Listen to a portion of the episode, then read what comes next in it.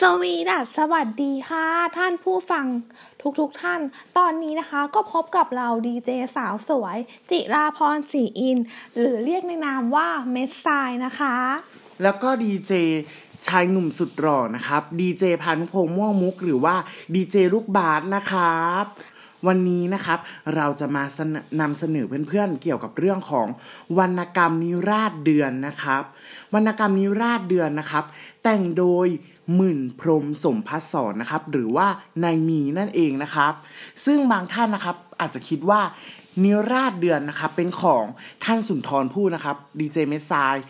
แต่ว่าที่จริงแล้วไม่ใช่นะครับ ซึ่งเป็นของนายมี ซึ่งนายมีเนี่ยเป็นลูกศิษย์นะครับของท่านสุนทรภู่นะครับนายมีเนี่ยเกิดในสมัยของรัชกาลที่หนึ่งนะครับ แล้วก็เป็นบุตรของท่านพระโหราธิบดีด้วยนะครับ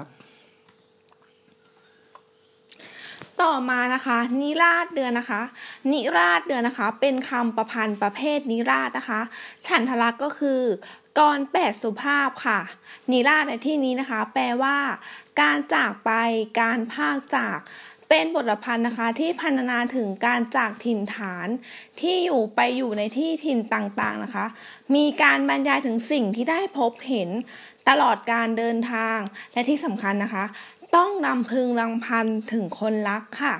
แต่นิราชเดือนในที่นี้นะคะ จะแตกต่างกับนิราชทั่ว ๆ ไป เพราะว่าไม่ได้มีการเดินทางไปไหนจริง ๆ ค่ะ แต่จะเป็นการเดินทางโดยใช้เดือนนะคะ เป็นการเดินทางค่ะ อ๋อ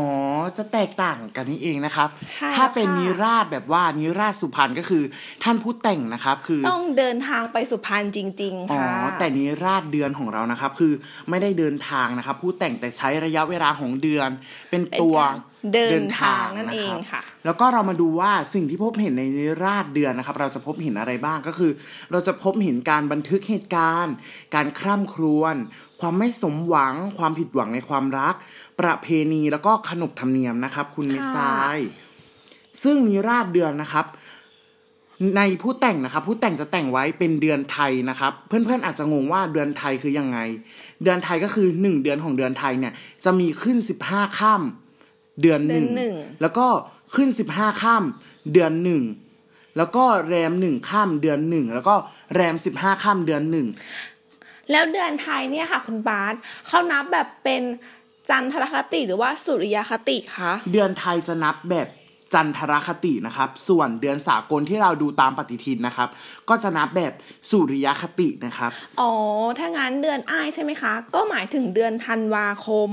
เดือนอีก็หมายถึงเดือนมกราคม เดือนสามก็หมายถึงเดือนกุมภาพันธ์ เดือนสี่ก็หมายถึงเดือนมีนาคม เดือนห้าก็หมายถึงเดือนเมษายน เดือนหกก็หมายถึงเดือนพฤษภาคม เดือนเจ็ดก็หมายถึงเดือนมิถุนายน เดือนแปดก็หมายถึงเดือนกรกฎาคม เดือนเก้าก็หมายถึงเดือนสิงหาคม เดือนสิบก็หมายถึงเดือนกันยายน เดือนสิบเอ็ดก็หมายถึงเดือนตุลาคม เดือนสิบสอง ก็หมายถึงเดือนพฤศจิกายนใช่ไหมคะคุณบาสใช่ถูกต้องเลยครับ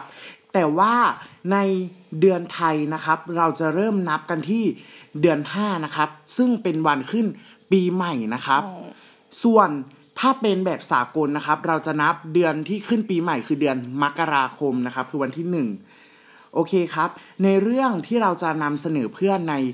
อีพีต่อไปเนี่ยเราจะให้เพื่อนๆรู้จักกับขนบธรรมเนียมประเพณีในนิราชเดือนแต่ละเดือนกันว่า แต่ละเดือนมีประเพณีอะไรที่น่าสนใจบ้าง มีขนบธรรมเนียมอย่างไรนะครับ ถ้าเพื่อนๆสนใจติดตามชมในอีพีต่อไปกันได้เลยนะครับ